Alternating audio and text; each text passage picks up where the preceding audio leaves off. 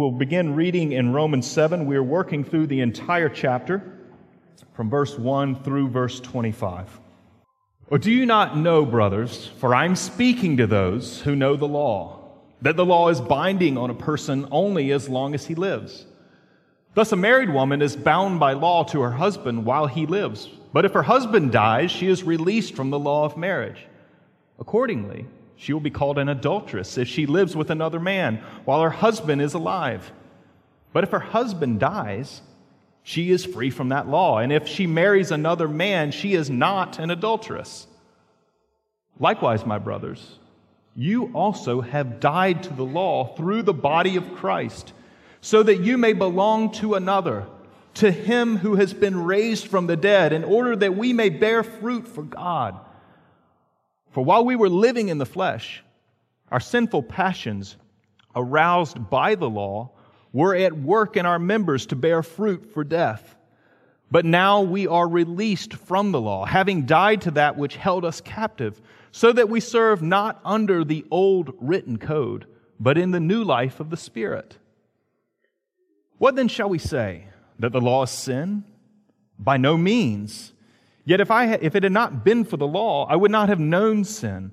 I would not have known what it is to covet if the law had not said, You shall not covet.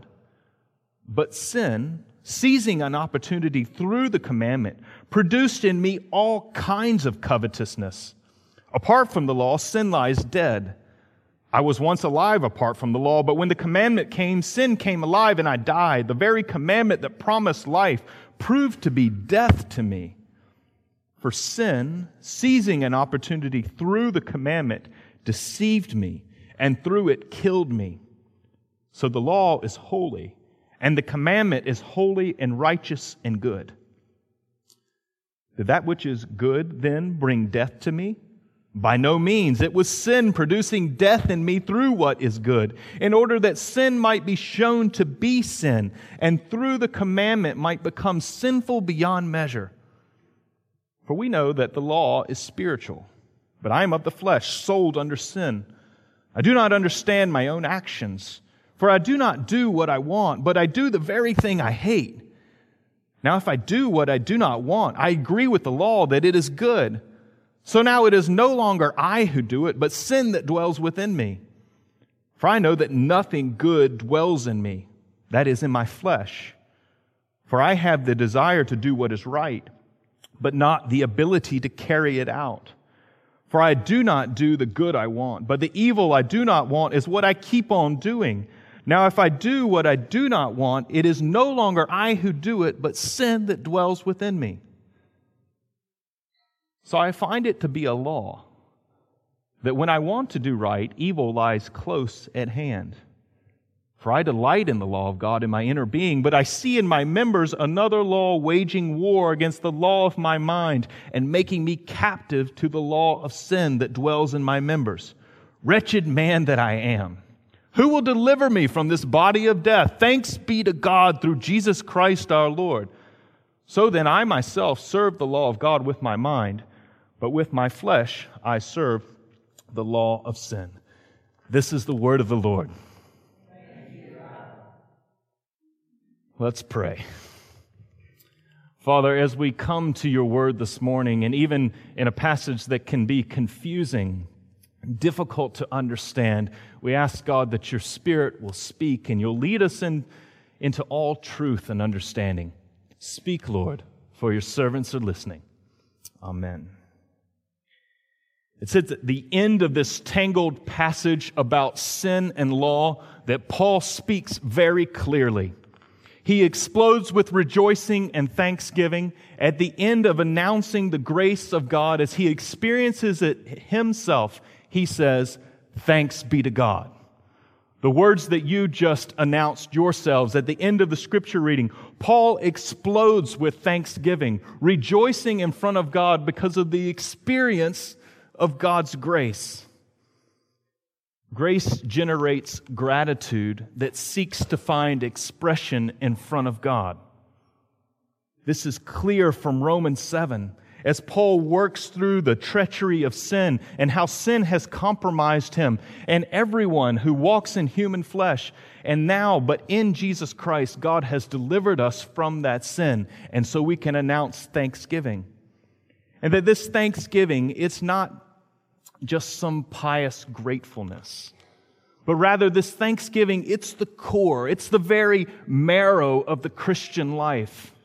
That the Christian is marked by the new song that God has put in their mouth. That a new song full of rejoicing has been placed in our mouths because of what God has done for us in Jesus. And the question is why? Why is thanksgiving the native tongue of the Christian? Why exactly is that? That the whole sum of the Christian life can be summed up with the word thanksgiving. Why is that? And I believe we find the answer in Romans 7. Because here we discover that Jesus is the unique solution to a universal problem of seemingly unlimited power. And that when we understand the universal problem of seemingly unlimited power, the unique solution of Jesus becomes the source and the fountain of life that leads to thanksgiving and gratitude in front of God. And so we're going to consider the passage this morning under these three parts the universal problem, the unlimited power, and the unique solution. But first, let's handle the universal problem. It's important to begin where Paul begins in verse 1. Or do you not know, brothers, for I'm speaking to those who know the law, that the law is binding on a person only as long as he lives. And so Paul transitions here in chapter 7 to specifically speak of the law, and he is talking about the Mosaic law of the Old Testament, all 613 commandments of it. And he is specifically addressing, it seems to be, Jewish Christians in the first century. We know from other evidence in the New Testament that there was a huge divide in the church between Jew and Gentile. Gentiles had begun to believe in Jesus just like Jews had. And then the Jewish Christians, though, were saying that the Gentiles needed to follow the Mosaic law in order to be fully included in the church.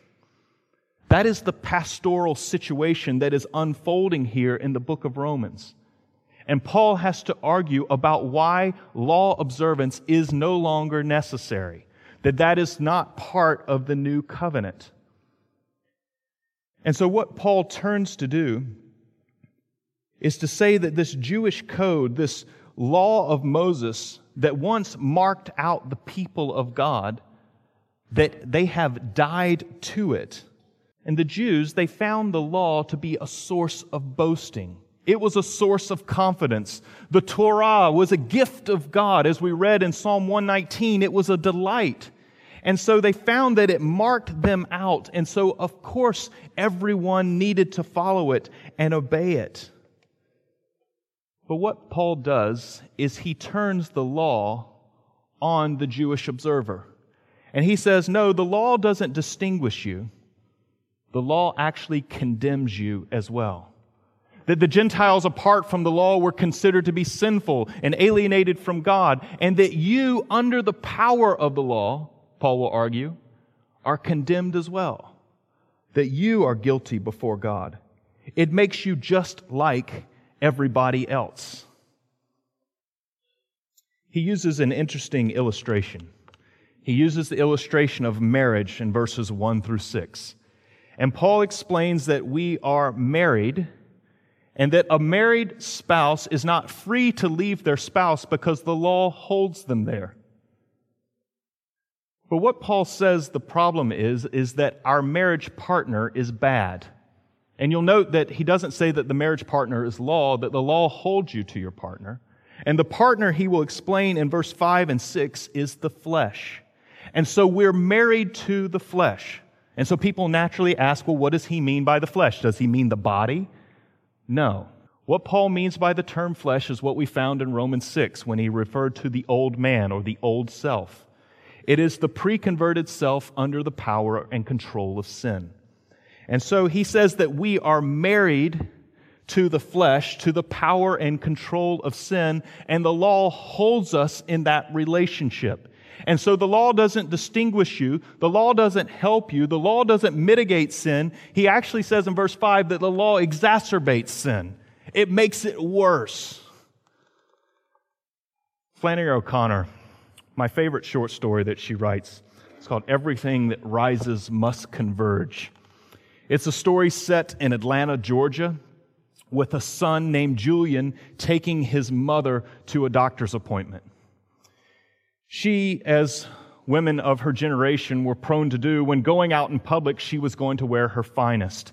And she had purchased a new hat. O'Connor describes it as a green velvet hat, some kind of contraption with a purple cushion on it. She was proud of the hat. She doubted herself a little bit about purchasing it because it had been so expensive. But then she justifies it, and this is what she says. She says, You only live once, and paying a little more for it, at least I won't meet myself coming and going. This hat distinguished her. She was so utterly proud of it. It set her apart. It was a sign of much more. She enters onto the bus with her son. They are riding. As they are riding across town, she begins to make snide remarks about African Americans on the bus. Julian is extremely embarrassed. He wishes his mother would be quiet. But she was reflecting the classic Southern value of separate but equal. Just an African American can, can rise up in society, but they have to do so on their side of the tracks. She was haughty, she was arrogant, she was disrespectful. Julian grew greatly annoyed with her. And then they stopped, let off some passengers, and an African American lady boarded the bus. There were no seats, and so she came to sit right next to Julian's mother.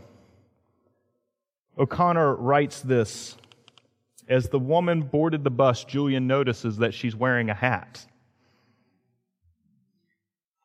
The vision of the two hats, identical, broke upon him with the radiance of a brilliant sunrise. His face was suddenly lit with joy. Julian thought to himself, her punishment fits her pettiness. She turned her eyes on him slowly. The blue in them seemed to have turned a bruised purple.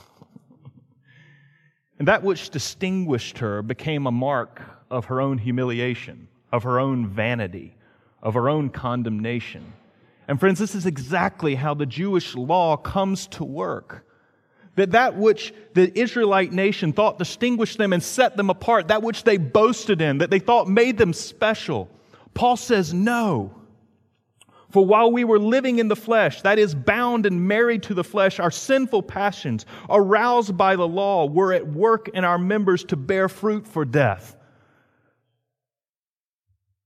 He will go on to explain that the law is holy, it's righteous, and it's good, but the law was bearing death in you because of your bad marriage to the flesh. And so there is a universal problem. It is for the Jew, it is for the Gentile, that there is no ground for boasting. There is no confidence that we can have before God outside of Jesus. And Paul is reducing to smithereens anything that someone would boast in to try to give them a standing in front of God, including the good, righteous, and holy Torah of the Old Testament. That it is no grounds for that. There are no exceptions, that we cannot underestimate the problem of sin a massive universal problem. But Paul understands that we are prone to underestimate sin. And so he takes us deeper into this universal problem. And this leads us to our second point. It's the unlimited power of it, the unlimited power of the universal problem. In verse 7, he asks a question again What then shall we say? That the law is sin? And he answers it by no means. He understands that we underestimate sin's power, and he takes us into the crisis.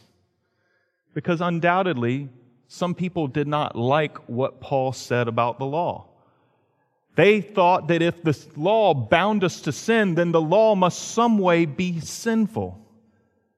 And Paul then argues from verse 7 through 12 that this is not the case at all. In verse 12, so the law is holy, and the commandment is holy and righteous and good. And what he argues is that the law is like a mirror. And when you don't like what you see in the mirror, it's not the mirror's fault. Don't throw anything at the mirror. Or if you get on the scale and you don't like the number, don't kick the scale. It's no fault of the scale. The scale is good. The mirror is good. It's the reflection, it's what you see. And so Paul is arguing that sin has taken up residence through the law to condemn us. It's used something good and it catalyzes sin in our lives through it. I learned about catalyzers in an unfortunate way when I was doing college ministry in Clinton, South Carolina. I worked with uh, students at Presbyterian College, and I was married to my great shame at this point in my life, but my wife had gone away. It's the first weekend she left me uh, as a married man. And uh, so Friday night, I go out with the young college guys that I ministered to. There was not an incredible amount to do in Clinton, South Carolina, if you can imagine, a town of 5,000 people. And so we had to drive to Zaxby's 45 minutes away just to find something to eat. And uh, so on the way and the way back, we had an inordinate amounts of time to decide how we were going to waste our Friday evening together. We discovered to our great delight that one of our friends was on a double date, and he was going to be having dinner at, uh, at this house. And, uh, and so we had uh, taken basic chemistry and we understood that you could take an empty two liter bottle, put aluminum foil, and then some other things. I will not specify those things, but those are catalyzers, okay? they catalyze a reaction inside of the closed alum- uh, two liter bottle, and it will blow up the bottle. We had done this a few times, and it was funny. It was kind of loud, not that big a deal. That night, we decided that we would set up three of these around the house. It takes about five minutes for it to react and for the bottle to then explode. And uh, so you have ample time to remove yourself to a distant location and listen to what happens. The first one goes off about like normal. We could barely hear it. And then we still don't know exactly what happened, but the catalyzer inside of that bottle was extremely potent. We hear this large boom. You feel it base your chest. We were a half mile away. A board was blown off the house. Bushes disturbed. We, it was like dynamite, even though it wasn't. It was a catalyzer, putting in the chemicals, reacted with aluminum, intensifying the reaction that was taking place. And friends, this is what Paul says what the law is to the flesh. That the law catalyzes sin, builds and grows, makes it more intense. And then he shows us the effects of this in verses 13 through 25. And he uses extremely strong language. He uses the metaphor of captivity twice. He says that we are captive in verse 14 to sin. Read along with me. Did that which is good then bring death to me? By no means. It was sin producing death in me through what is good in order that sin might be shown to be sin, and through the commandment might become sinful beyond measure. For we know that the law is spiritual, but I am of the flesh. I am of the old man, sold under sin. Paul says that he is taken captive by the flesh, held in that marriage relationship to the flesh by the law and that all he is explaining in this passage as he speaks in the first person about his experience with the law is that he cannot do the good that he wants to do. As any first century Jew, he delighted in the law, quoting from Psalm 119, but he could not do it. He says he was not able. And in verse 23, he summarizes his situation. But I see in my members another law waging war against the law of my mind and making me captive to the law of sin that dwells in my members. Captive to the law of sin. The great controversy about this passage becomes is Paul speaking about his existence prior to his conversion to Jesus, or is he speaking about his present existence as a Christian? My position is that Paul is speaking about his existence prior to his conversion. That he speaks of being captive and held by a law of sin, a prisoner to it. And friends, in Romans 6, we read this that we are no longer enslaved to sin because we're united to Jesus. For one who has died in the death of Christ has been set free from sin, verses 6 and 7. And then in chapter 8, which we'll handle next week, in verse 2, for the law of the Spirit of life has set you free in Christ Jesus from the law of sin and death. And so that which Paul says he was captive to, the law of sin, Christ Jesus has set you free from, Paul is arguing.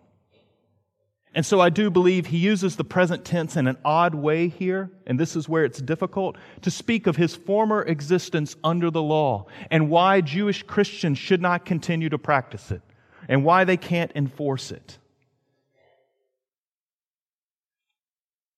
Because in the flesh, when we're bound to the flesh, our old sinful self, as we are born into the world, we are in unresolvable tension condemned everywhere we turn.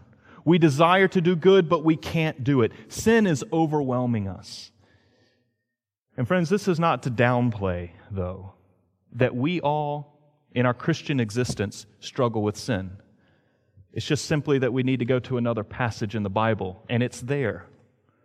But what Paul is arguing here is just simply that in our experience with the law, under it, it condemns us, and we're locked up under sin, held captive to it. And so we have a universal problem of seemingly unlimited power that just jumps on us and controls us. And this delivers us to the unique solution. It's the solution that creates doxology. And friends, we only understand the grace of God when it's brought in relief against the universal problem and the depth of the problem, how deep sin's crisis is in our lives. Because in our struggle against sin, we do often feel completely paralyzed. We can be paralyzed by the guilt of the wrongs that we've done, the shame that accumulates, and we can be paralyzed just by the power and hold it has over us. We don't know what to do. But what if someone else has taken up our cause? What if our struggle against sin involves the fate of someone else? What if our struggle with sin is not in our own hands? And this is exactly what Paul will argue in Romans 7 that our struggle with sin, our victory of it, is not up to us. That our fate in our struggle with sin has been taken up into the hands of another. In verses 2 through 4, to return to the marriage metaphor, what Paul explains is that typically, when a spouse is bound to another spouse, the law holds them in that relationship until one of the spouses dies then you are free from the law. And so you're only free from the law of marriage, he says in verse 3, when your spouse dies. And so to be free from the law, he follows the logic into verse 4 that there must be a death. Likewise, my brothers, you also have died to the law through the body of Christ that someone else has taken your case, that the death has been effected, and that joined to Jesus, his death becomes your death. He accomplishes it for you. He sets you free so that you may belong to another, to him who has been raised from the dead, in order that we may bear fruit for God. And so, friends, we are free to remarry. We are free to find a new spouse. We're no longer bound to the flesh, the old man that holds us in the captivity of sin, that law actually catalyzes sin within. We are no longer bound to that one, Paul is arguing. That you are now free for another who has been raised from the dead. You are free for new life, is his argument. This is the unique solution that Jesus has taken on our flesh and received it and taken the curse of our flesh himself. He was condemned that we no longer be condemned.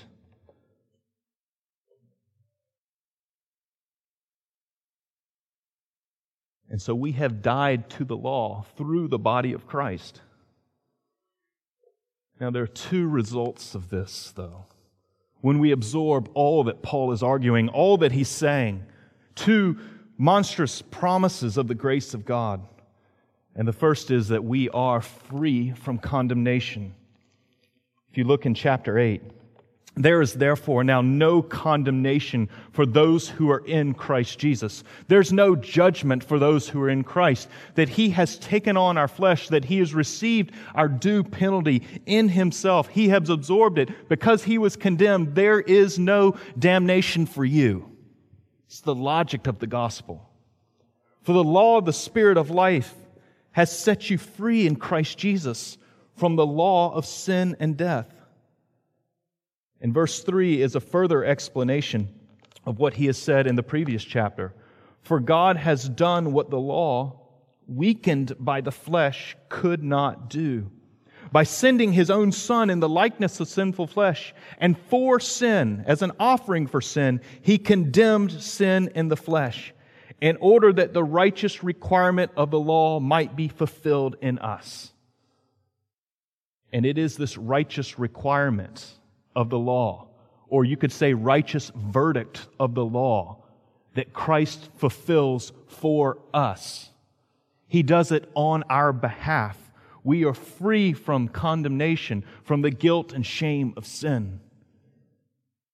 And this is what Paul says leads to doxology that a righteous verdict has been passed on your life despite our multiplying in many sins. Whether we are Jew or Gentile, the universal problem has been declared null and void because of what Jesus does for us. And so this is the first result. We're free.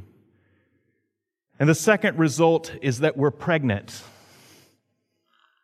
You say, what? It's a provocative metaphor that Paul uses in Romans 7, but if you follow the logic of it in verse 4,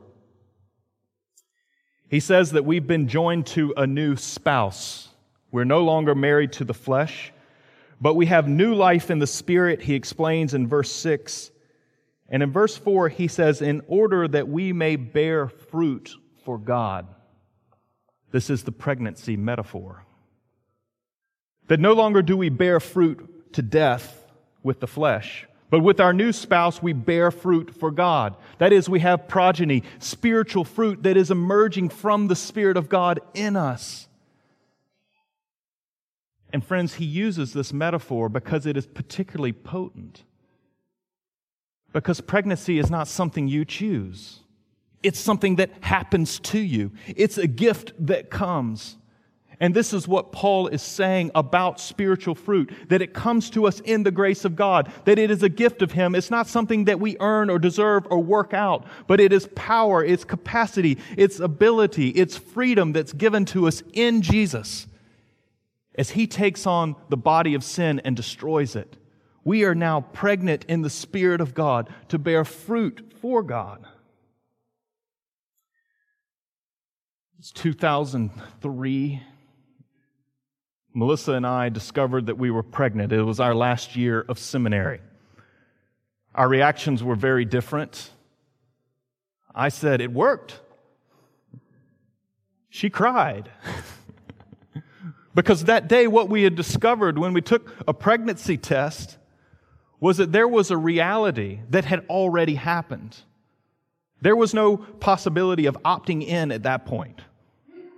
It had already been done. It had worked out. She was pregnant. There was life. It was a gift. We were catching up with reality. And friends, that is how Paul argues with us as well. That no matter how we feel in our struggle with sin, we are pregnant. The Spirit of God living within us to bear fruit. That grace has been given.